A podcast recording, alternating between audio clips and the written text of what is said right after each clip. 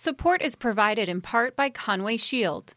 Those who answer the call and risk it all for the safety and well being of others deserve someone willing to give their all in return. Conway Shield is built on the shoulders of three service legacies. Customizing the nation's very best firefighting shields has expanded to providing the most effective technology, tools, and training for today's fire and law leaders. Learn more at conwayshield.com. Hello, and thank you for listening to the Leadership Under Fire Optimizing Human Performance podcast. I'm your host, Patty Murphy. In this episode, I'm joined by Jason Brezler and Jim McNamara. Those who subscribe to the podcast will surely be familiar with both Jason and Jim. But for those of you who may be tuning in for the first time, Jason is the founder and president of Leadership Under Fire and currently is a lieutenant in the FDNY. Prior to becoming a firefighter and creating the Leadership Under Fire team, Jason began his career as an officer in the U.S. Marine Corps. He's led Marines on several deployments in Iraq and Afghanistan, where he was decorated for his combat service. Jim serves as a human performance advisor for Leadership Under Fire and is the author of the LUF Senior Man's Performance Journal.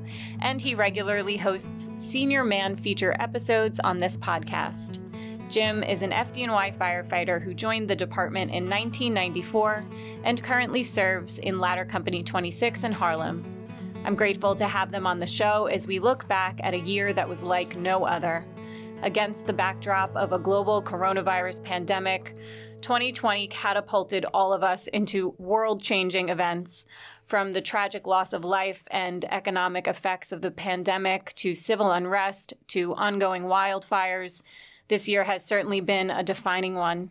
Jason and Jim, welcome to this episode. Good to see you, Patty. It's been a long time. Thanks, Patty. And I'm super happy to see you in person, to look at your faces. I have to acknowledge that we haven't done this in a very long time. Yes. yeah, like like so many, I, I think we used to take getting together as frequently as possible. We used to take that for granted. Yeah, and realize that there is light at the end of the tunnel, that we will get back to a normal stage in life. And uh, perhaps this will make us stronger and make us value what's really important. And I have to acknowledge that we are recording this at the Gotham Podcast Studio, and we're really fortunate to have a safe or as safe as possible environment to do this where they follow protocols and precautions. So just wanted to acknowledge them. And on brand with 2020, this episode is a milestone. It's our 50th. Yeah, huge. Huge. Uh, in fact, I had read recently, I, I, I, think I shared with you the statistics involved, but only a small number of podcasts that are launched C50. Mm-hmm. Uh, so a, a, significant milestone, in, indeed, particularly in light of the, the challenges in, involved with the logistics and recordings mm-hmm. th- this year. Yeah. And to have that volume of, of product with such a very, very small team is, is even more impressive.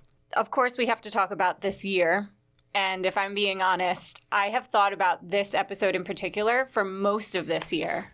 I've been trying to prepare in my mind after going through certain situations or experiences and saying, how do I articulate what just happened and what did I just learn from it?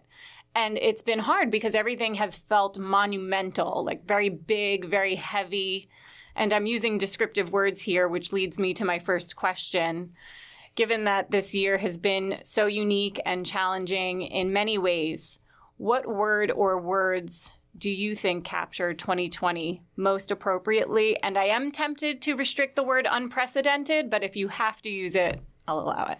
Sure. I would start off by absence, suffering, disillusioned, and failure. I guess we'll break that down a little later. We'll listen to what Jason has to say, and I'll come, I'll come back to mine. Jason? Those are strong sentiments from Jim, and, and certainly uh, not surprising given the challenges that 2020 has presented us. If I had to reduce the year to a few words, humbling would be one. Sad in the sense of the scope and scale of human loss would be another. Family is, is a word that comes to mind because I, I think those of us who, who lead pretty active lives professionally found ourselves spending a tremendous amount of time with our families this year I know I did with my daughter. The other word that I think captures 2020 is empowerment.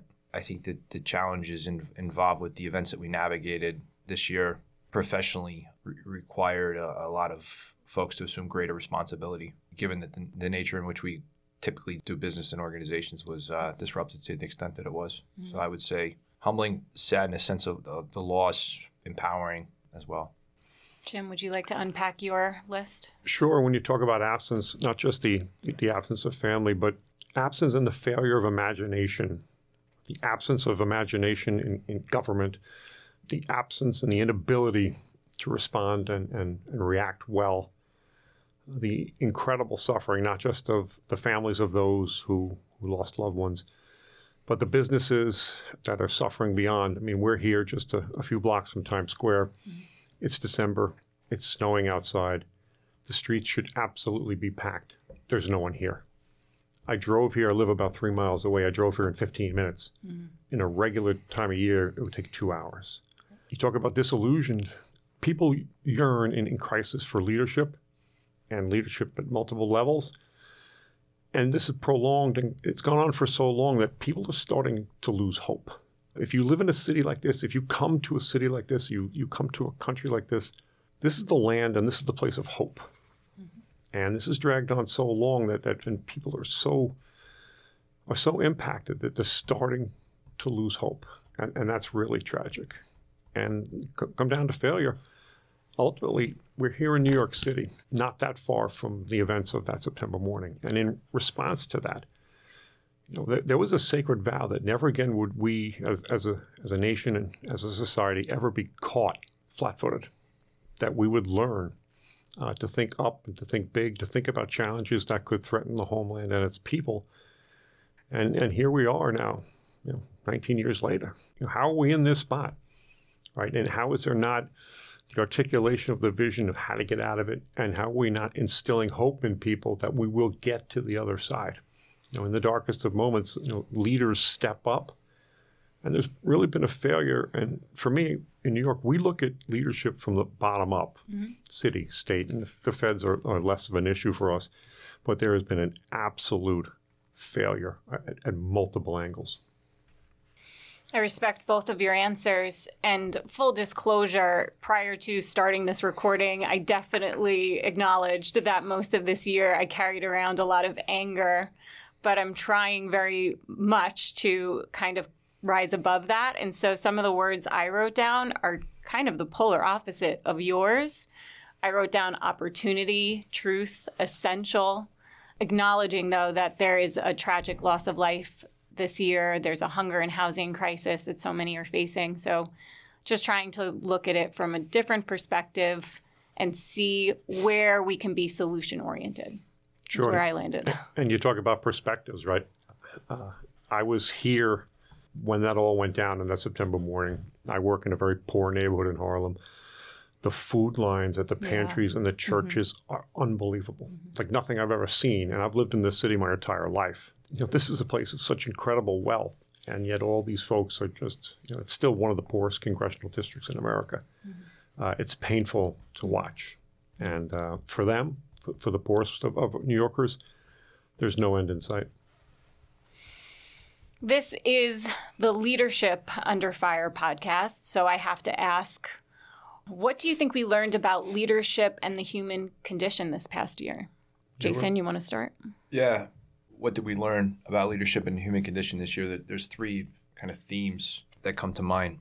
One is I, I think that this year offered us a very harsh reminder that control is an illusion in the sense if you were to rewind this year or late last year when folks are putting together the strategic roadmap or plan for 2020, what does it look like? I think at year end, even the most highly functioning organizations with premier leadership, very few, if any of those organizations, probably um, were able to achieve what they set out to a- attain and achieve in 2020. The second thing that I, I think it reminded us this year experientially is that um, people relationships and processes are are everything, and everything else is is merely details. As an organization, I think we've been unique in the fact that so much of our attention and focus since LUF's inception, the better part of a decade ago, has been about helping people to gain a better understanding of how we function under stress. You know, primarily in kind of tactical professions, and this year presented an opportunity for everyone in America or the world for that matter mm-hmm. To getting up understanding how they function under stress. And I think that Patty used the word unprecedented earlier. And that was a word, or more broadly, a, a concept that I found myself using probably like late spring as we transitioned from the first phase of the pandemic to civil unrest. And I, I found myself looking at national and local events as being unprecedented and being novel. On the course of one afternoon, I'm driving into work, and like I do commonly, um, I pick up the phone and I'll call Jim Roussel just to kind of get a sense of what his read is on on events, where we're at, what the trajectory might look like. And I actually used explicitly used the term unprecedented. And Jim, like he does or has so often uh, over the course of our our uh, our lengthy friendship, he says, uh, "Sir, sir I got to stop you for a, a moment." He said, "None of this is unprecedented. There is a precedent for all of this." There is a precedent for civil unrest uh, in our nation's cities. There is a precedent for a, a lethal and deadly pandemic. He said you might have to go back 100 years. Right. Right. But none of this was, is without precedent. He said, not nationally and certainly not globally. Like, we've been here before. Mm-hmm. Maybe those leaders in, in uh, positions of authority, senior leaders in positions of authority, time present, haven't navigated this or had to manage these events on their watch, but none of this is without precedent in, in an odd way, but that, that was like both encouraging and also comforting. And, and also one of those scholarly moments where the Ayatollah is like, there's more out there than you know. You just have to go, you have to go look for it. He was absolutely right. It was like that moment where the, where the Zen master re- reminds his young protege or student that nothing is new under the, the sun. I, I think he was correct in, in, in that regard. Sure from a leadership perspective, I, I think the, what's happened. Uh, you also mentioned like like wildfires as being part of this. Large legacy entities, whether they be governments or large departments, are, are showing their vulnerabilities in a world where the speed and pace of change is accelerating beyond things we understand. Jason and I often refer to the Friedman book, Thank You for Being Late, right? Mm-hmm.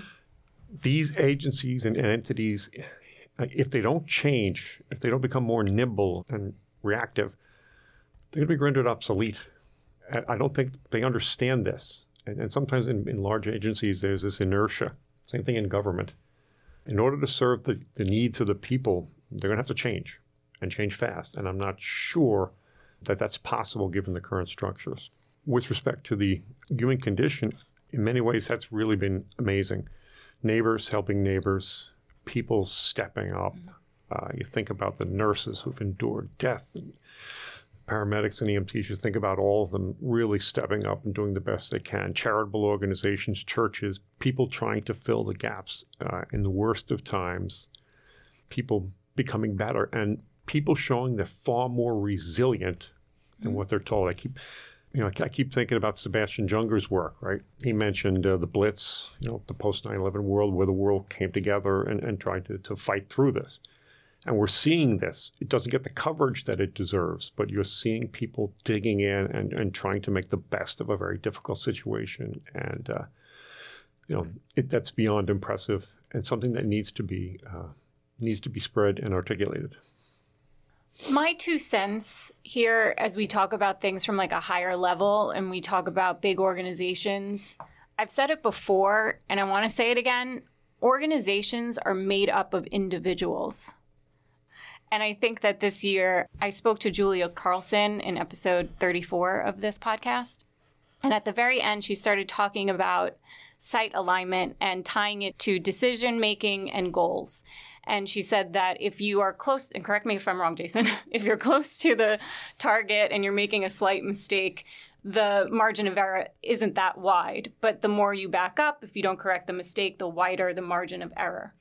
And those two things, just thinking about individuals, are in positions of power and influence. And if you're off slightly in a big system, it's going to have a big effect.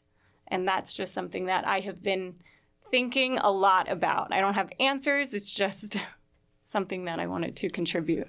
And that's that's a terrific viewpoint, but I've learned a lot about maneuver as an organizational concept from Jason. I'm not a Marine, but I've read enough to be an honorary one, right? how many of these organizations empower people, mm-hmm. right? How many of them are willing to to empower folks and let them go out and, and, and aggressively seek seek answers and be willing to tolerate failure, to build and to develop people, to put them in an environment where they feel safe enough and, and, and secure enough to go out and be their best, and leaders to be able to say, you know what, I don't really understand that. I should find folks that do and be willing to say. I think it was, um, it was the Apple CEO, Bill. Uh, Jobs. Steve Jobs. I think it was Jobs that said, you know, when in a second iteration, I was smart enough to realize I should I should surround myself with really smart people and let them go do their thing. Mm-hmm. A lot of big organizations don't do that. It, it takes a big leader to be able to to say, to admit to himself and to others, I don't understand this, but I'm going to hire people who do, and then empower them to do that. That's a difficult leap, and it takes people with a lot of inner strength in order to do that. The only other note that I have, and I'm going to bring it up again later, is that a lot of what I observed this year had to do with listening. And I've been really intrigued at the neuroscience of listening, but also the art of conversation, especially given the fact that we haven't had the luxury of having face to face interactions anymore. What's happened to conversation, more specifically, the listening part of conversation. So I'm going to bring that up again later, but for now, I'll I'll move on and ask you both: What do each of you think the key takeaways are from the COVID nineteen pandemic? Well, there are certainly many, and I think that there are some that are very much centric or specific to the first responder community, and then there are some that are just certainly relevant to virtually every industry and humanity at large. I think one of the unique things about the pandemic was that it, it forced all of us, regardless of our profession, to contemplate our own mortality, mm-hmm. right? In in a way that, that typically those in within LUF's target audience, first responders, firefighters, law enforcement, EMS providers, military, on occasion will contemplate their mortality, particularly on the back end of a catastrophic event that claimed the life of a fallen comrade. But most humans in today's age don't wake up in the morning and ponder that they might die on that particular day or that they might become considerably ill. And I, I think in 2020, at some point, everyone looked around and said, I could become ill. There's a probability that somebody that I love and care about deeply might be taken from me. And in that regard, not to be cliche, but like the pandemic forced all of us to become soldiers like in our own way. And I think it was somewhat of a kind of a, a divine reminder that few things in life are guaranteed. Mhm. You know, kind of goes back to this notion that control is merely an, an illusion. I think one of the things that it really reinforced, too, for organizations, and we're, we're talking about kind of practices that are perhaps optimal uh, until you, you're met with great adversity and disruption. It also reinforced that Jimmy and I both referenced this theme of empowerment, but that every organization, I don't care if you're a macro company or, or you're a small startup, you, you have to constantly be mindful of this notion of business continuity in the sense that there has to be some sort of succession of command. Mhm. And for the first time now, outside, you know, that this is common practice in the military when the infantry battalion steps off into the execution phases of an operation. The question is, well, what if the battalion commander is incapacitated? Very few organizations ever adopt that mindset because, like I said, we, we, we've just grown accustomed to having good health and we take it for granted.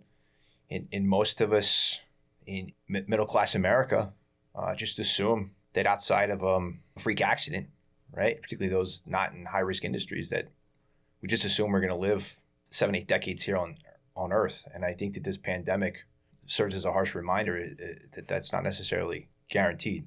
One of the other products of the pandemic, in terms of how we think about our society, how we think about each other, and what we deem to be important, is it served as a mechanism that allowed us to reevaluate and kind of what is essential. Mhm. I'm using air quotes around essential. It, it serves to remind us it's not pro sport, right? Though we might enjoy it and it might be as you know significant part of our culture. It's not freaking Hollywood, right? It's the guy that gets up every morning and goes to the local grocery market and stock shelves so that when you get in the morning, you, you can walk in and buy groceries for your family. It's those types of, of individuals that make our beloved city and, and country work. Jim, key takeaways from the COVID 19 pandemic. I would say I hope that we uh, hold on to the practices we've gained of valuing family and appreciating every day that we have. When you think about societal change, we, we heard this after 9 11, we heard it after the, the, the crash of 08 that you know we're going to value things we're going we're to get back to the basics and, and then over time we just kind of got back to a regular groove i wish i could be a little more optimistic but uh, i guess the older you are the more you've seen this um, the goodness of life starts to wear away and then we get back into this rat race of you know let, let, let's make money i would imagine you know five years from now uh, if we're sitting here god willing and trying to get here will be difficult because it's a mob scene and people are Times Square is packed with tourists and people. And you know, there's a value to that. But at this moment, when you really value the things that matter most to you, mm-hmm. you know, your family, that would be a takeaway that, that that you'd like to see. You'd also like to finally see again governments and and, and agencies uh, learning. Do you actually learn from these events and get better? Not just you know have some commission that'll be appointed and they'll, they'll put out some book that nobody reads. What do we actually learn? That's that's the real value of society. Do you get better from it? Because mm-hmm. enough of going through the motions. Let's get better. This should never happen to another generation. When you talk about the, the vaccine, should this pan out, and if it goes, this would be the first time ever we've generated something at this speed that would be another example of the acceleration. Mm-hmm. Right? And Moore's law is almost rendered inoperable. That would be amazing. But moving forward, I hope that we all learn from these things and, and hold on to the values that we gained because those are the things at the end that count the most. Nothing is more important than, than family all important takeaways. And I just want to mention that we are recording this in the beginning of December, and this will be airing on December 31st. So we're talking about the vaccine. There could be a lot of changes between this short window. I'm wondering which behaviors did each of you cultivate in the past that supported you the most through 2020? Because, Jason, you were just talking about your time overseas. Like, what were some of the things that you had then that helped you now? A mission. In early early March, I made a decision w- with limited information that I didn't necessarily want to make, and it, it sounds a little dramatic, but at the time, like I remember, like one weekend, we're we're in Brooklyn in Bed Stuy in a brownstone, the core members of the team with people from across the country, and like in two short weeks, it's like we're we're shutting down society closing all businesses. There's questions about food supply. There's questions about the lethality of the virus. Uh, you know, they're shutting down New York City. Everyone's going to work from home. I remember just kind of being concerned. I don't know if concern is the right word. I, I just didn't know what, what, what was it going to look like if, if my wife and daughter are home and everyone else is at home and there is this virus proves to be extraordinarily lethal and there is a shortage of food. What does that look like in a city with eight 8 million people. Mm-hmm. So collectively, my wife and I, we made a decision that she was going to go to her parents for a few weeks and we're going to kind of wait to see how this thing unfolded. It was uh, kind of tough putting my daughter on a, on a plane, basically a one way flight, but I feel like I was making the right decision. So the FDNY transitioned and we're doing these, um, what we call an ABCD chart. Typically, we work we, we don't work a, a, strict platoon chart like most fire departments, and now suddenly we find ourselves working with the same guys, go to work for 24 hours or off for 72 hours. And the assumption was that as enough guys got sick, you would end up working more than, than just that 24 hour period. So I kind of assumed that I was going to be at work more than I winded up being at, at work. But now I, I go to work for 24 and I, I'm home for 72 hours. Like, and like I have nothing to do except sit there and think about the pandemic. and I'm like, I, I need a mission and I need to I need to do something. I'm like, maybe I can help deliver groceries. I'm like, what, what the heck does that even look like? Maybe the people that are shuttered in their homes are concerned to, to go out. So I'm the, probably the least technologically savvy people. You know, my wife teases me about it frequently, but I, I found this platform called TaskRabbit, and I created a. T- you didn't know this? No. so I almost forgot this. Like as I'm thinking about what, what I was going to reflect on for the course of the year, um, this wasn't even on my radar. And looking back, it's it, you know, someday when my daughter is uh, comes of age and we could talk about the pandemic of 2020, I created a test TaskRabbit account. So um, I spent a solid probably month or two on my my off days just delivering groceries, uh, medicine, cats. Um, What? Yeah, there was a young lady that had relocated from Midtown to Jersey City, and you know needed needed me to transport her precious cargo in the form of a cat. Uh, and I was I was doing like 15, 16 missions a day, and this is like a you know it's minimum wage, but a couple things that came out of it. One is it gave me something to do. Two is I, I was genuinely helping people at a time when people were even terrified to even open their door. I I, Right. I, I kid you not. I actually felt really bad for some of these people, and, and some of them had autoimmune conditions that kind of warranted them t- taking extreme measures and, and precautions. And then it became then like the, the the competitiveness sets in. It's like how many missions a day can I accomplish? At the time, there was no traffic. I mean, I was delivering things all five boroughs, the outlying s- suburbs. I became like really maniacal about the ratings and reviews that I was getting, but I, I achieved like gold status or whatever the he- hell it is with TaskRabbit in a matter of weeks, and then traffic started resuming. I'm like, I'm out on this. But it, it uh, there was a mission there, and, and as silly as that is, it gave me something something to do. It wasn't nearly as exciting as leading Marines, and certainly not, not as exciting as you know working in the firehouse and leading that environment. But you know, it, it gave me something to do to, to pass my time in, in a you know substantive way, and, and uh, just be able to kind of help help people. And it's funny, I, I developed these relationships with, with people that I didn't really even know. Mhm. You know, and commonly they would, I text them to check in. They would they would text me. They they were equally concerned about my safety because I was out there in the in the environment. But yeah, somebody someday somebody will say, "What did you during the during the pandemic of 2020?" And I'll say, oh, "I was I was a task rabbit."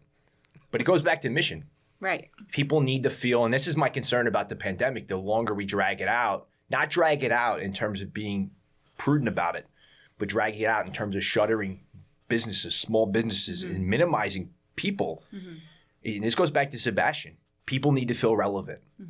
And if they don't feel relevant and they're isolated, the harm that, that results from that is uh, irreparable in, in some instances. Jim? a couple things. Um, I had a bit of a health issue uh, at the beginning of the year, and then uh, I was recovering, and then it hit March 16th. You know, this thing broke out, so I couldn't sit on the sidelines. I went back to work. But from a day-to-day basis, you know, I think growing up in this city, and especially, you know, I was in, I was in grade school in the 70s. You know, I, I worked in high school right up the street here on on Broadway. Not much fazes you you just expect that okay well here's another issue that's that's really difficult. You know we're going to get through this. If your life is just constantly overcoming things you know bring it on you know bring it on. Some are harder than others. This was difficult again you know, not being able to see uh, see my mother you know the family not getting together. That was and still is hard. But other than that keeping busy and and, and keeping at it. If, if you've been through things before and you've done them over and over again, you built up a level of tolerance and also optimism.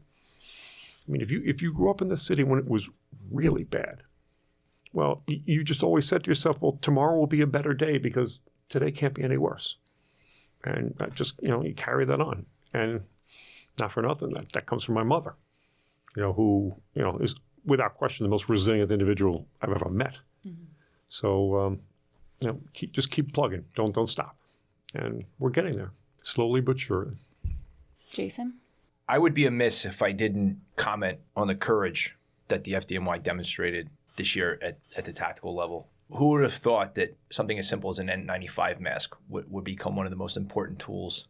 You know, it's easy to look back now and say, well, we, we, we've come to gain a pretty underst- good understanding of, of the coronavirus and how to manage it, what precautions are most appropriate, all of like the, the technical details. But, but back in March, when it suddenly became evident that this virus was, was very deadly, it was really impressive to see what these, particularly these young men and women in the New York City Fire Department did on a on a daily basis.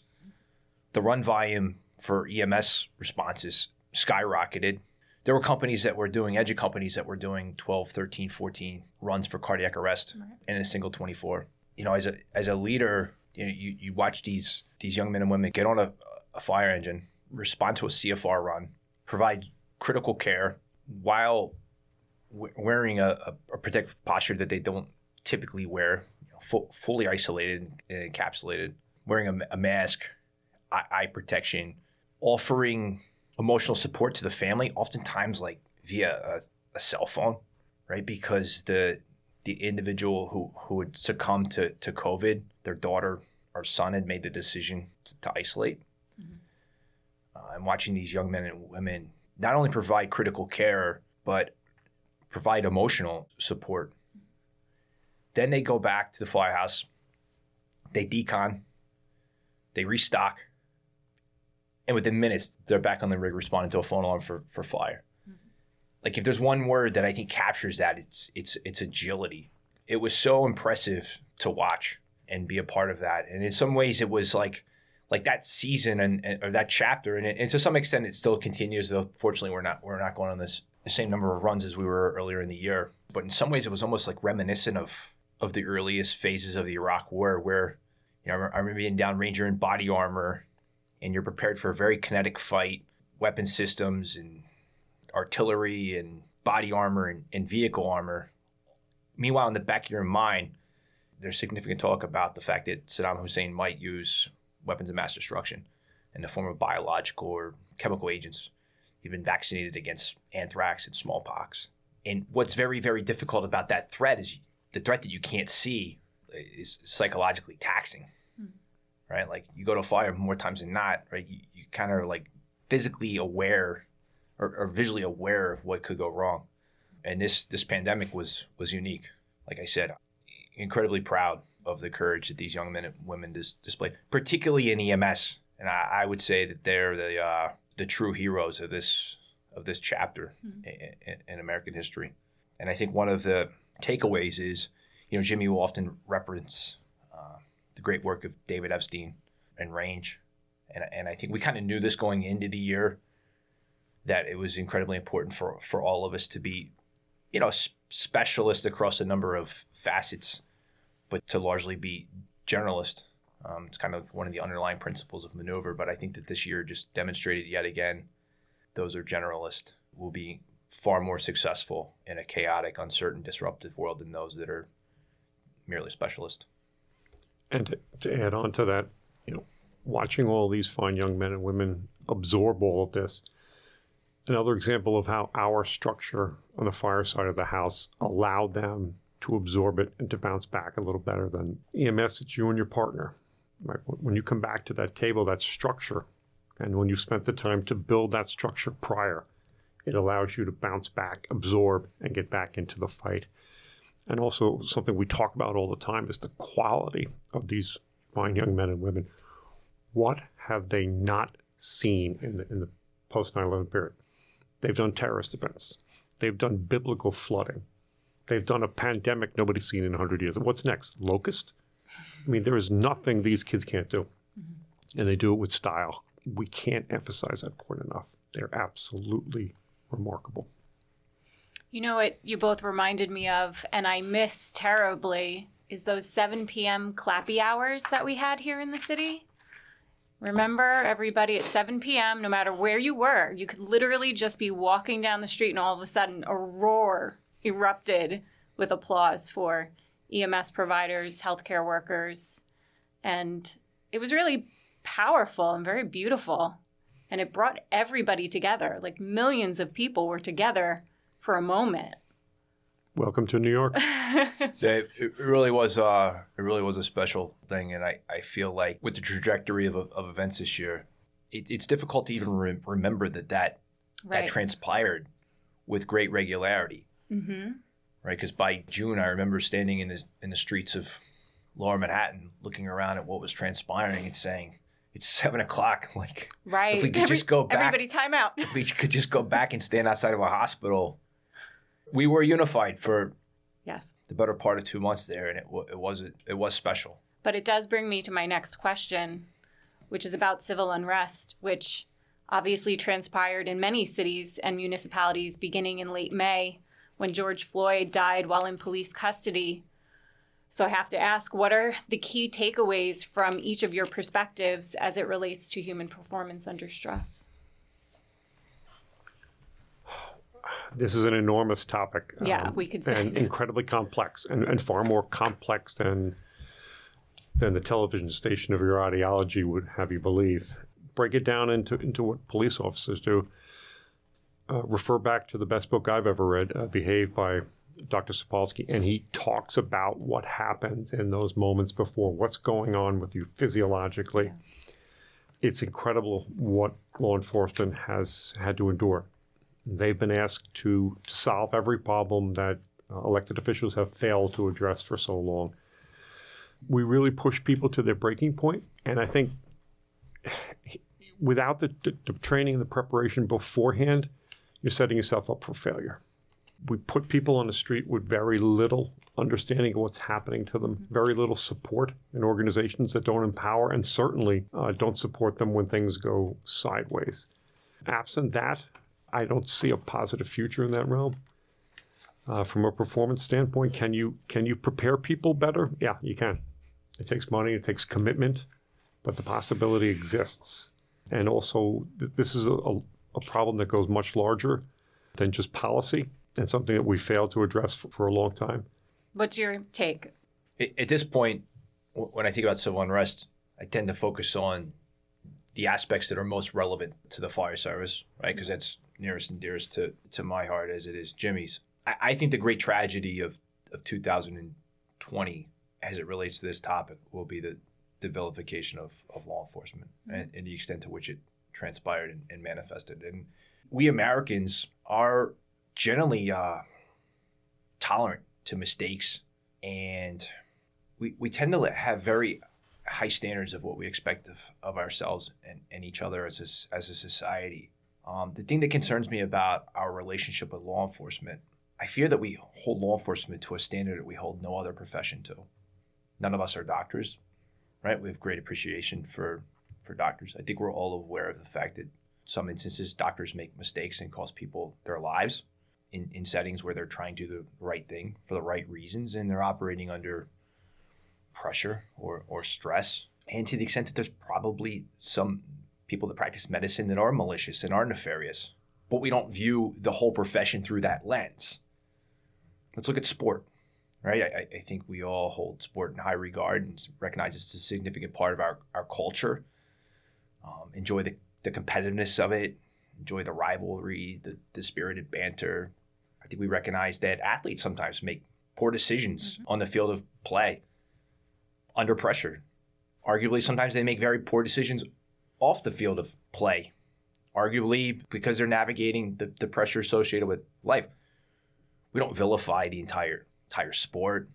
Teachers, we're all product of, of a, a really tremendous education system where we have benefited from teachers that had uh, took a tremendous interest in, in each of us and invested in our education.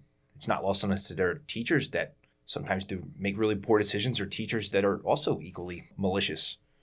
We don't vilify the entire system. I mean, I, you know, and, and I think that the extent to which law enforcement was vilified will prove and is already proving to be one of the great tragedies of this year. And I think that what's missing from the conversation is the same thing that's missing from the, the conversation around performance in the fire service or has been. And that's what happens in the mind and body under stress? How is everyone in that environment impacted? What are some of the universalities? And then, okay, in light of that, how do we pre- better prepare? How do we better prepare organizations?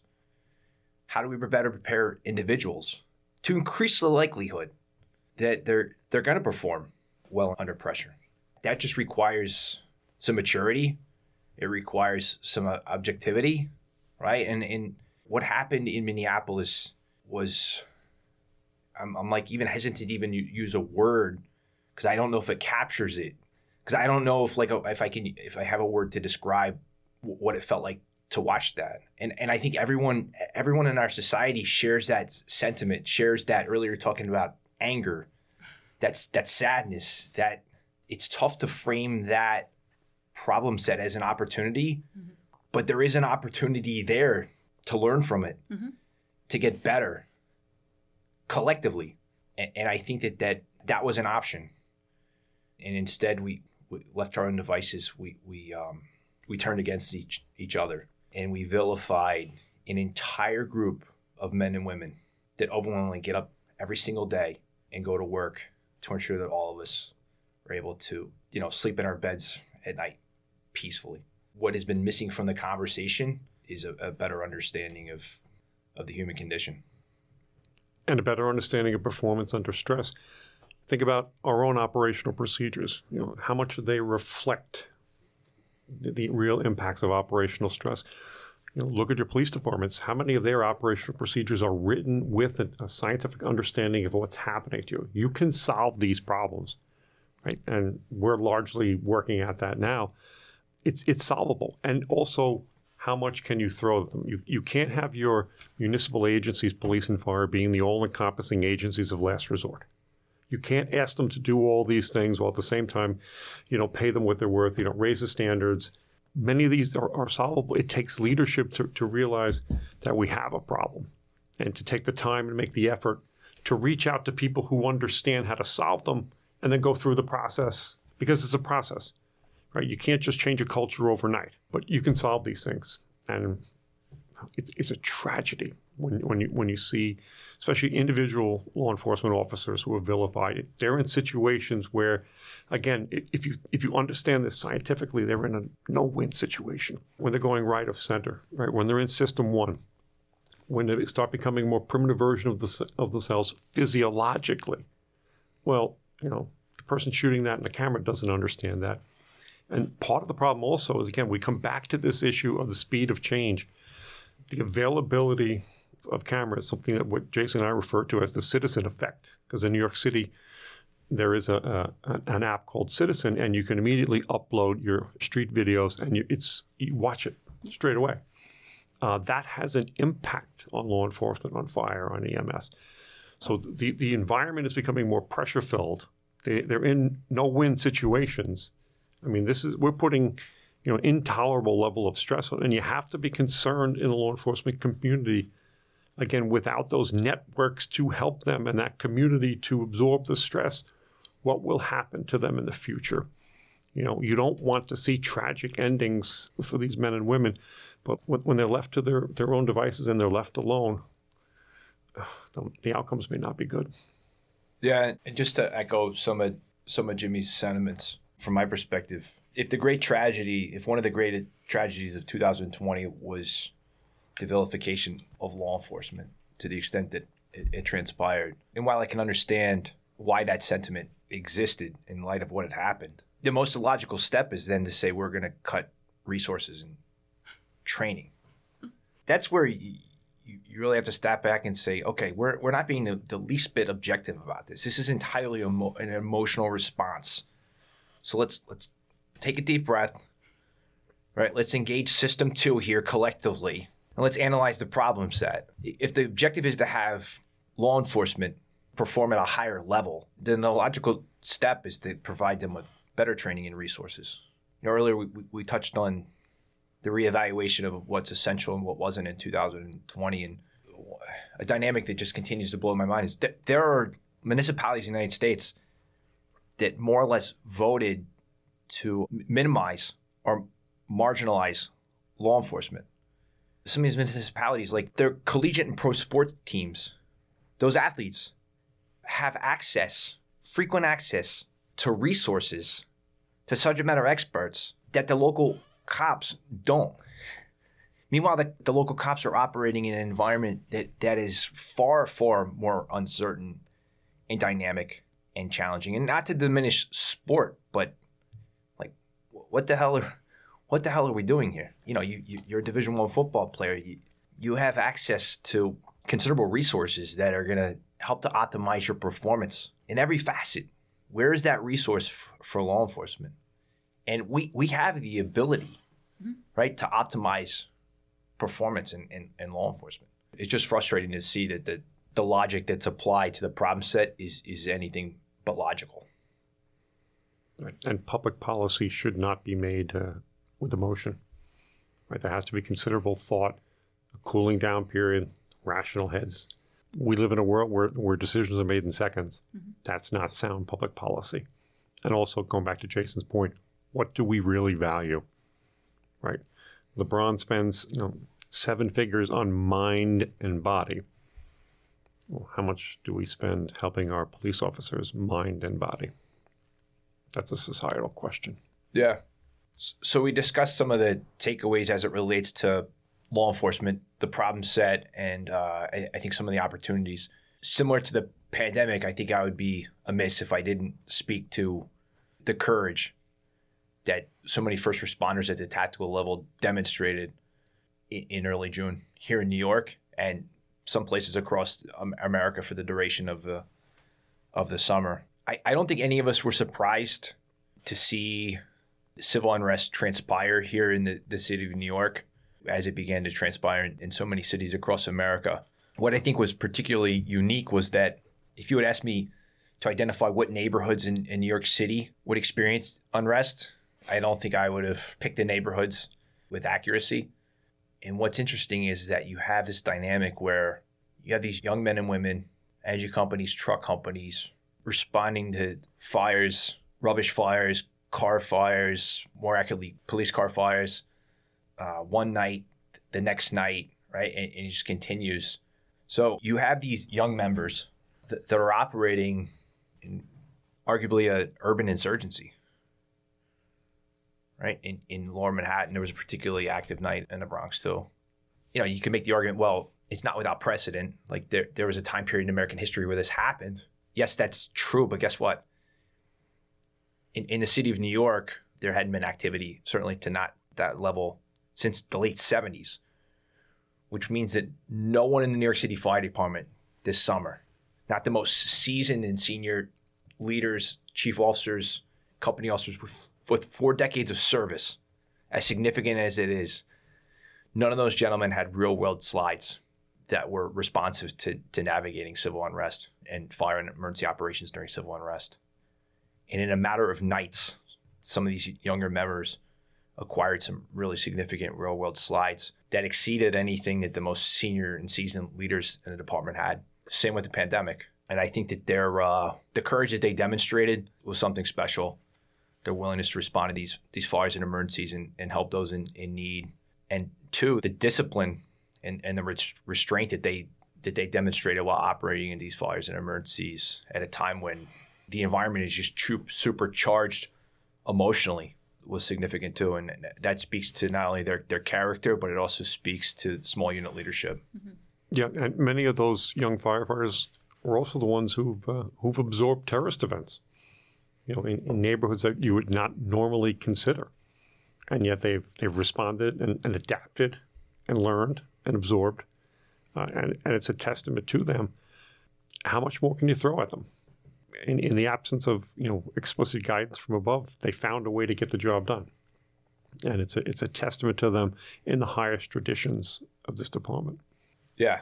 So at the tactical level, when I reflect on what the performance of small units during the course of the uh, the summer during the civil unrest, like I said, it was uh, certainly commendable. When I reflect on 2020, specifically the civil unrest in a firefighting context, I think it was a, I think it was a strategic failure, in the sense that I think that and New York wasn't unique, and there were departments and cities that experienced unrest that surpassed the unrest we experienced here, but there was certainly uh, several nights of unrest here with severe economic consequences, particularly for for small businesses and businesses. Much of the consequences were, were minimized because of the courageous service of the NYPD and, and the FDNY. That said, this is something that we navigated as a nation late May into June, some places well into August. So then you would say, okay, we're, we're professionals, it's professional fire service. We execute, we reflect, we conduct after action reviews, we learn, and we adapt our behavior going going forward. I, I don't know if the word disappointed captures my sentiments ab- about an unwillingness on the part of the American Fire Service collectively, globally, to learn from the experience that we had this summer we uh, once the civil unrest had, started, and of course the LUF network extends well beyond New York City. Uh, members of the networking team working in California, in the Midwest, and uh, you know all across the country. And like I said, we weren't unique. We weren't the only members of fire departments responding to fires emergency operations or civil unrest. One of the concerns that we had early on was that for reasons potentially political, fire departments might not take the opportunity to capture the lessons learned and to reflect to the same extent that they would on the back end of wildland fires or hurricane operations, right? Perhaps that's because the civil unrest was was inherently political in, in nature. That said, I, I think as professionals, we have a tremendous responsibility to be apolitical and, and to be entirely non- nonpartisan when it comes to what we view as being our, our responsibilities at work. And I think to not collectively learn and identify some of the gaps and deficiencies in our response models. Look, to a large extent, you could argue that they worked, but I think a true professional would say, well, they worked, but there's certainly an opportunity to improve for, for the next the next cycle of unrest, which hopefully will, will be never. Hopefully will be decades from now. I think this is where Jim Russell's thinking that none of this is without precedent. Historically, there's been two principal drivers for civil unrest in, in America. One is race, two is labor. This notion that one political candidate or another political candidate might be the antidote to unrest, that seems a little far reaching. I think we do have responsibility to prepare for unrest in the future. I think it was kind of an opportunity lost. I should mention so LUF did proceed to put together a white paper that kind of highlighted some of the deficiencies and some of the gaps in the response model that we used across the country. There's a tremendous amount of, of input from 10 major municipalities in the United States. We then sent that white paper out to 25 of the largest fire departments in the country and or departments that had experienced heightened unrest and encouraged them to provide us feedback. We were you know, hopeful that there would be other papers to come out and other products that would offer divergent viewpoints. You know, and certainly we're not we're not the authority and in the broad scope of things, like the team's collective experience is, is somewhat nominal, right? It, it, it, when you look at the, the broad scheme of things, and little to no no feedback.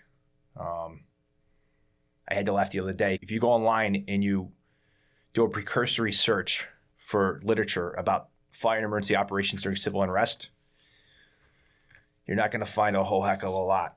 If you do a precursory search for fire and emergency operations during a sarin gas attack, you will find more literature. That I know of, there's been one sarin gas attack. It happened in Tokyo in 1995 in transit in one of the world's largest cities. And as significant as it is, you know, it just kind of raises a question like, you know, in, in terms of the collective global American Fire Service, I, I, just think we can do a better job of preparing for complex and emergent events. I don't think, as unique as 2020 has been, I think it offers us, us an opportunity to prepare for similarly complex events in the future. And luckily now that white paper actually is available to people on the Leadership Under Fire website. It is. And I, I should mention if you have firsthand or even secondhand experience, we'd love to hear your, your thoughts. It's a living document. How we think about preparing and responding to fire and emergency operations during civil unrest today, it will continue to evolve. Thank you both for your insight. And in the interest of time, I'm going to move on to the next question. What is one thing you changed your mind about this year based on experience or personal study, or one behavioral change that you made based with professional and personal implications? I'm going to defer to the senior man. Uh, for me, it's uh, about sleep and recovery. Mm-hmm. Uh, Jason and I both wear a biometric device. Mm-hmm. Having that data available daily caused me to change my behavior. You know, for the first 50 years or so, I lived a life saying, well, I'll sleep when I die. Well, if you don't correct that issue, you're going to expedite that, uh, that entry. So uh, I've certainly changed that, uh, and it has really helped me a lot. Uh, especially you get, you get older and you do what we do, that's a necessary change, and it was driven by the data that was available. Mine is similar, but but also a little a little different. The biggest change that I, I made this year behaviorally was my relationship with, with alcohol. You know, Jimmy and I have been wearing the Whoop now for, for several years.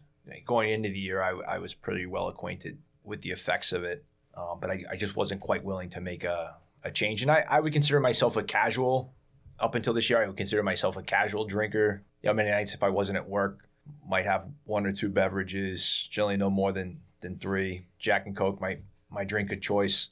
And then what happened this year was I started the year by reading uh, "Why We Sleep" by Matt Walker. So I'm I'm like, you know, I'm thinking even a little bit more about the effects of alcohol on my sleep, and of course, I'm looking at my data every day when I when I wake up. And like Danny Fowler says, Danny's off doing some some pretty impressive things right now. But like Danny Fowler says, it's like the whoop is like looking yourself in the mirror a little bit more deeply. The score doesn't lie, right? So couple things happened where kind of like in that intersection of what, do the philosophers say? That intersection between fate and responsibility. My wife is pregnant. Uh, and she's been pregnant since late spring. So of course she's you know or normally enjoys a beverage every once in a while. Obviously when she's not pregnant. So she's since abstained from from alcohol for much of the year. And then one one day Jake comes over. Jake Dutton comes over. He lives in a neighborhood, and we're gonna have a uh, like a barbecue. We're gonna cook out, and he's going to work that night. So he brings a he brings a case of beer, but he brings because he's going to work that night. He brings non-alcoholic or what we Marines refer to as near beer. So when he leaves, he leaves a, a bunch of near beers in, in my refrigerator. So of course you, you can't have beer in your refrigerator and not drink it. So I start to drink it, and I actually find that I actually, in an odd way, I actually liked it. It's brewed upstate. So now I'm drinking this this near beer. Of course, my, my wife's not drinking. And then what happens is I I decide, you know what, I'm gonna go a week without without drinking alcohol. And the differences were palpable, not only in my data, but how I how I felt. You know, I'm not gonna say that I, I don't I don't enjoy myself every once in a while, but uh, I've largely removed alcohol. It tends to be increasingly infrequent as opposed to casually infrequent. Thank you, Jason. Listeners, in case you're wondering who Danny Fowler and Jacob Dutton are, luckily you can find out by listening to previous episodes of this podcast. Jason and Jim, I'm so excited for this question. I can't wait to find out the answers. What was the best book you read in 2020 and why? A really tough one. Uh, I brought the two finalists here. Learning from the Germans was a great book, but I think the uh, the ultimate favorite has to be, at least for this program, would be a War Doctor by David Nott. Uh, David Nott is a Welsh physician, lives in London, who continually volunteers his services to organizations that serve war-torn areas, disasters, and so forth. And for someone to take that kind of talent to the most hellish places on earth was remarkable. And as, as I was reading this, I, I couldn't stop thinking about Lynsey Addario. Lynsey has been in some of the most hellish places on earth, escaped a near death incident, and continued to, to do the work, to tell the story. And I just started drawing like continual parallels. What drives firefighters and, and police officers to do the work, to live a life of service? Uh, and then I kind of drew another parallel. What prompts people to, to serve in the military? And I recall an incident when we were down in, all three of us were down in Annapolis, and Jason was giving a lecture to some young future Marines. And I sat in the back of the, the lecture. And again, first I was just struck at how young they were. All I could think about is how is it at that age you decide to dedicate your life right to something bigger and greater than yourself? You know, when I was that age, it never dawned on me. And, and the larger part of this from a societal perspective is we have to understand what drives these people. Where does it start? Right? Because we need to nurture that, create an environment that induces this. And then we need to reward these people. Because to build a better society, you need these types of people. You need more of them. Because at present, we value and we reward all the wrong people. And for me, that's what War Doctor was about. And Lynsey Addario was featured on episode number one of the podcast. So just wanted to make mention of that. Jason. So, one of the good things to come out of 2020 was that I had more time to read than I had anticipated going into the uh, into the year. One or two notable favorites high, high on the list Why We Sleep, which I, I referenced by Matt Walker. I had the ability, to, the time to go back and revisit some of Gary Klein's books. I felt like the, the civil unrest was uh, kind of a primer to, to go back and revisit The Fires by Joe Flood. Mm-hmm. And I think runner up would be Moonwalking with Einstein pretty interesting book by Josh Foer, and I, I will tell you, I, I picked it up initially in January, February, and I hoped that it was going to give me a competitive advantage in preparing for the captain's test, given the extensive rote memorization that goes into preparing for New York City civil service exams. And um, unfortunately, uh, it came up short in, in that regard. But it was a fascinating read nonetheless. Excuse me, nonetheless. And then I think the, the, the favorite for the year um, is going to be The Body Keeps the Score by Bessel van der Kolk. Coleman Ruiz had said on numerous occasions it was one of his favorite books um, and incredibly enlightening. So when somebody like Coleman plugs a book in that fashion, you, you know it's going to be exceptional. And I had been sl- a little hesitant to, to pick it up because I thought it was going to be singularly about trauma, mm-hmm. trauma as a, as a as a product of conflict and combat, and I was like a little hesitant to, kind of revisit or to pick up a book knowing that that's really where the, the starting point was. But it's about that and, and, and so much more uh, I'm not even going to try to summarize it because I would I would come up short. But I, I highly highly uh, recommend. I see Jimmy nodding here too. I know I know it's one of his uh, his favorites. Yeah, those are very lofty books you chose. I have two that I'm willing to throw in. One is You're Not Listening What You're Missing and Why It Matters by Kate Murphy, and no relation. But in the book, she spoke to spies, spiritual leaders, bartenders, hostage negotiators, hairdressers, air traffic controllers, radio producers, focus group moderators, and she dives into the science of listening and also research being conducted around the world on the subject. And I thought it was interesting that it was published in January of 2020. So I looked up if she had done any follow up content related to that, and she did. It's available on the New York Times website. So I thought that was interesting. And then the other one, which I know half the listeners are not going to subscribe to, but I'm going to share it anyway because I've had a very different 2020 experience. I've been, you know, quarantining mainly by myself. So I've been doing a lot of looking inward. And the book, The Untethered Soul by Michael Singer, was very enlightening. And um, you'll definitely find it in the spiritual genre. It sounds like a deep a deep read. well, we're out on that. I know. I'm well. At least you know I'm listening outward and inward. And um, no, that is that is cool. The, the contrasting themes there, listening outward and inward. That's that's uh. Yeah, and the listening. Thanks, guys. no, I, I, had heard. I think that the Murphy book has has received a lot of attention mm-hmm. in in the press uh, you know, New York Times, Sunday newspaper, etc. The other book I was not familiar with. No, you probably wouldn't be. You're probably not going to pick it up either, but it's okay. I'm throwing it out there just in case. As we begin to wrap up, I wanted to talk about leadership under fire. Which 2020 LUF project or program are you both most proud of and why?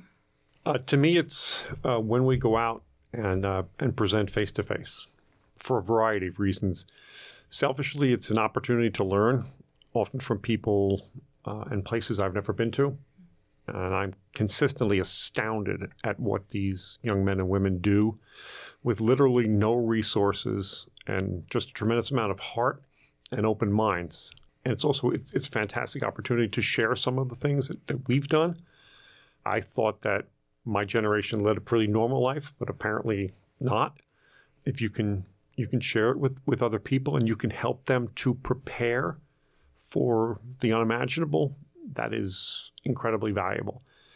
And, and to see small fire departments, whether it's in Colorado or Ohio or, or Prince George, the smaller departments who are just so open minded, so willing to learn, willing to think differently. It, it's really, I, it was mind blowing. We were in Colorado recently, and I uh, we're having a Q&A with, with some of the students, and, and I said to Jason, I'll take some of these kids home with me. I mean, they were that good and just so willing to learn. Uh, it's very rewarding. But also from a team perspective, when we finish that and we all sit together, oftentimes uh, having dinner, it's not just reflecting on what we've done, but it gives us a chance to build as a team. Now, we all have lives where we're moving a thousand miles an hour, but when we can sit down, break bread, and continue to build those relationships, that's hypercritical because that allows us to, to, to, push ourselves and to raise our, our, our cumulative level of, of, knowledge and understanding to the next level, to the next place. And that to me is, uh, it's the best. Yeah, getting to observe Jimmy on the road uh, outside the city of New York is it's a treat. Know, we had him out recently in, in Colorado and getting to see the interact, getting to see him interact with with the guys there, and just the shared growth mm-hmm. for those guys on the receiving end and, and Jimmy in, in, terms of just thinking about what's within the realm of possible, even here in the, uh, the city of New York, in terms of optimizing human performance. Um, which program am I most proud of for 2020. And it's something that wasn't even on the radar early in the year. The year got off to a great start. We we launched the Optimizing Human Performance, more or less MPI program in the city of Milwaukee. That was with their fire department. Uh, spectacular, really great group. Had a human performance thought leaders retreat here in, in Brooklyn. Mm-hmm. That was a uh, you know a really special couple of, of days, and then the pandemic forced us to change the way we're going to do business going forward. We had never delivered it on a, a program online and left on my own devices. I would have probably been hesitant or resistant to it. And I think one of the best things that come out of the podcast, which I initially had been resistant and hesitant to, to do, was um, just becoming more comfortable, increasingly comfortable with having a, and seeing the value in having a digital capability set. Mm-hmm. And I feel like because we were able to to gain some traction with the podcast, you know, despite having a very small, modest, modest, modest resources, being able to be successful on that front, I said, you know what, maybe we maybe we, maybe we can succeed in, in the digital space. Knowing that we weren't going to be able to have the week on the farm, mm-hmm. um, like we grown accustomed to, to enjoying each fall, I said, you know what, let's let's do a an online leadership development course in the fall. The group will meet weekly for a couple of hours and uh, you know the curriculum will be similar we just won't be together i had very modest expectations as to what that was going to look like.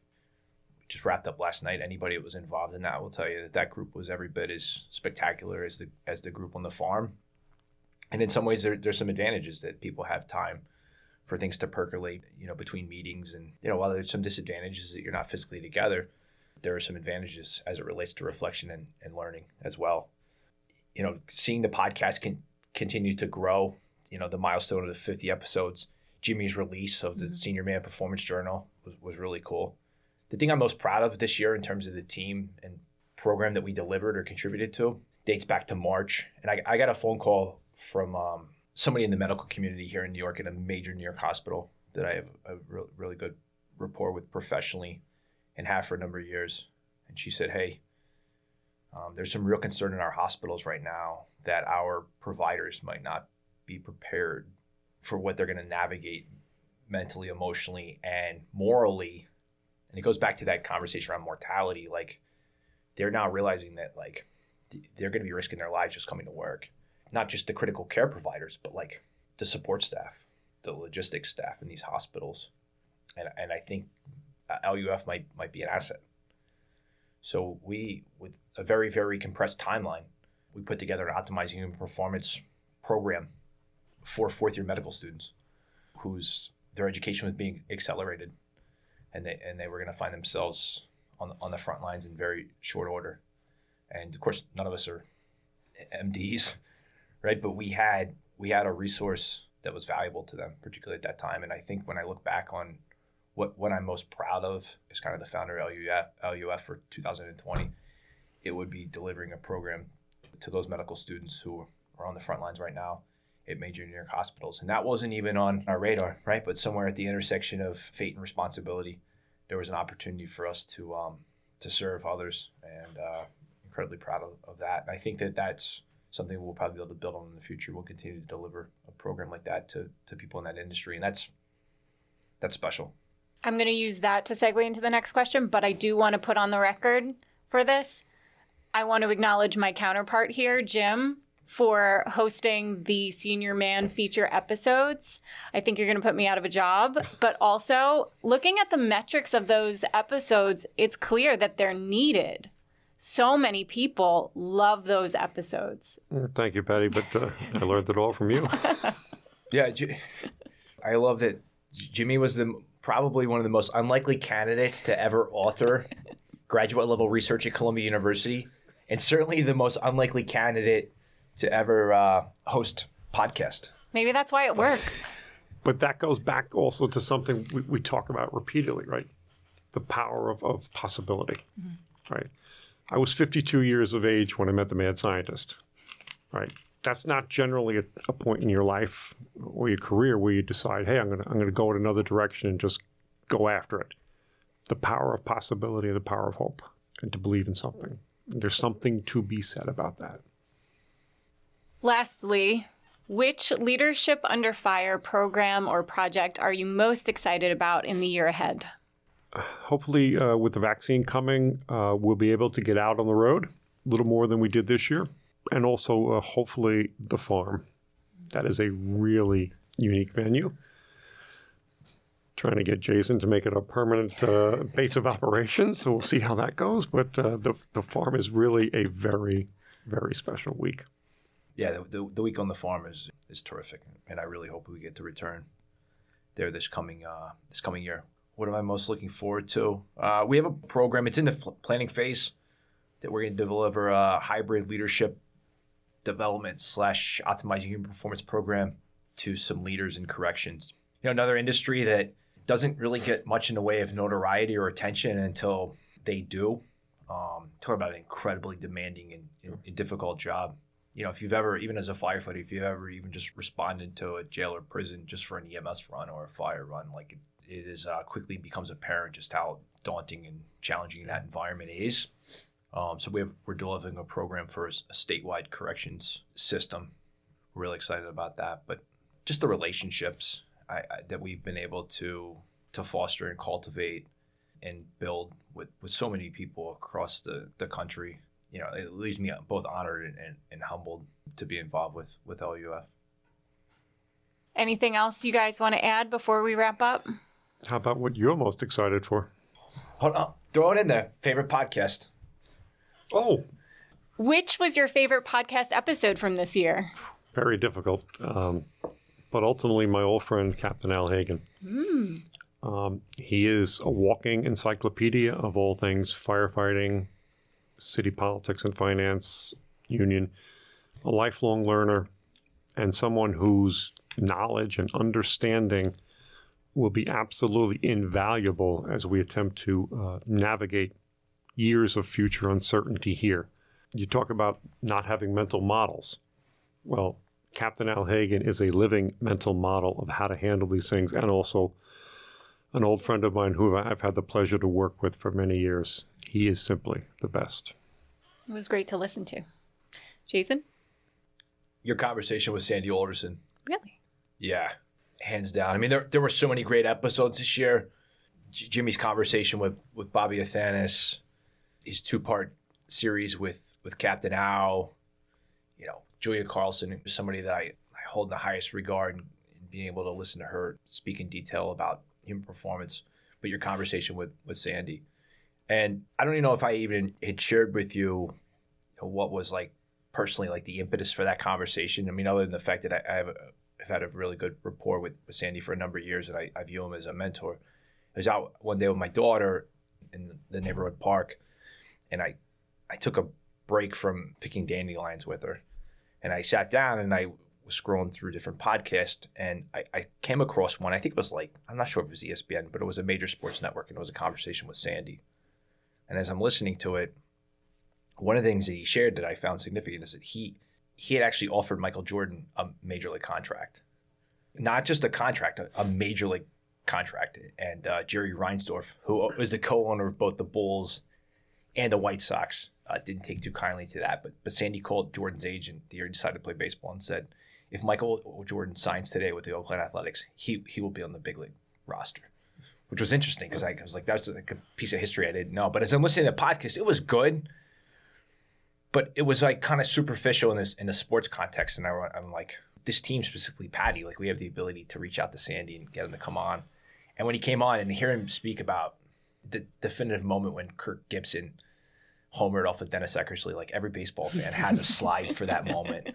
Uh, the World Series that was impacted by the earthquake, Uh, but what was really exciting was to hear him talk about things like decision science and where he kind of personalizes and humanizes the narrative around Moneyball, right? It's not just about the analytics. And he just so frequently, right, and conversationally just reinforces that the mental game of baseball is so significant. And also to hear him share a few reflections about that maybe the analytics piece went too too far, which I thought was significant. And then, you know, at the time he was just he was back in Oakland as Billy Beane's senior advisor. Little we, do we know when you interviewed him uh, earlier this year that he, he was going to return to New York with a tremendous amount of latitude, uh, probably unrivaled resources going into next season with the New York Mets.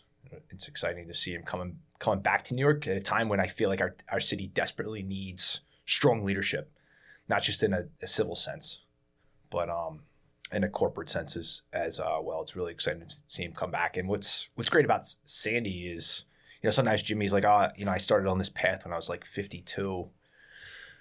I mean, Sandy's in, into his into his 70s now, and he's you know, you talk about somebody who's incredibly sharp and engaged and for, for, firm in his convictions, but incredibly open minded.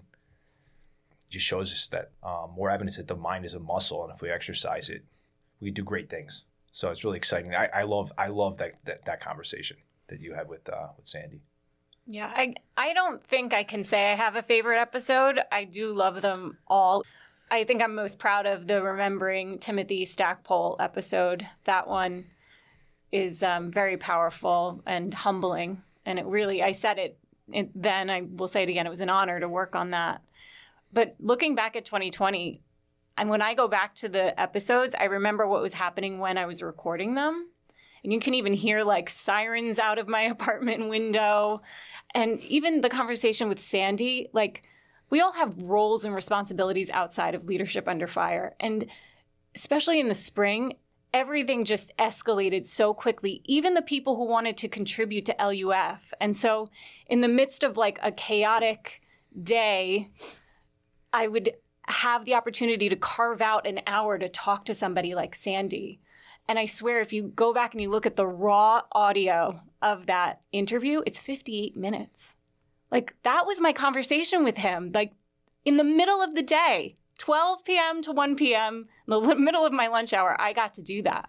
That's amazing. And I'm really grateful for the opportunity. Yeah. I, I think creating the, um, this archive, right? This, this body of knowledge that's in, in the form of a digital archive and being able to go back and, and listen to something, a conversation that, that means something to you today and, and next year, it, it might, it will mean something entirely, entirely right. different, but equally significant. I also love the fact that, it's not lost on me how much work goes into the the remembering episodes each September. Yeah. But I I think I mean this 2021 is going to be the 20th anniversary, and and one of the there's very few things that I can say are definitively part of our team's battle rhythm.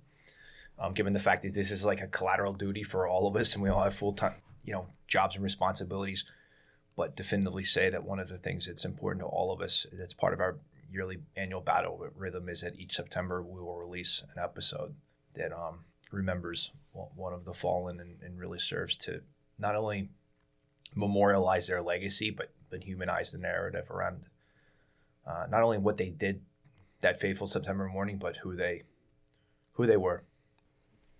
Perfectly said. Well, gentlemen, thank you so much for taking the time to speak with me today and share all of this with our listeners. Thanks, Patty. Thank you, Patty. And I'm looking forward to the year ahead. Amen.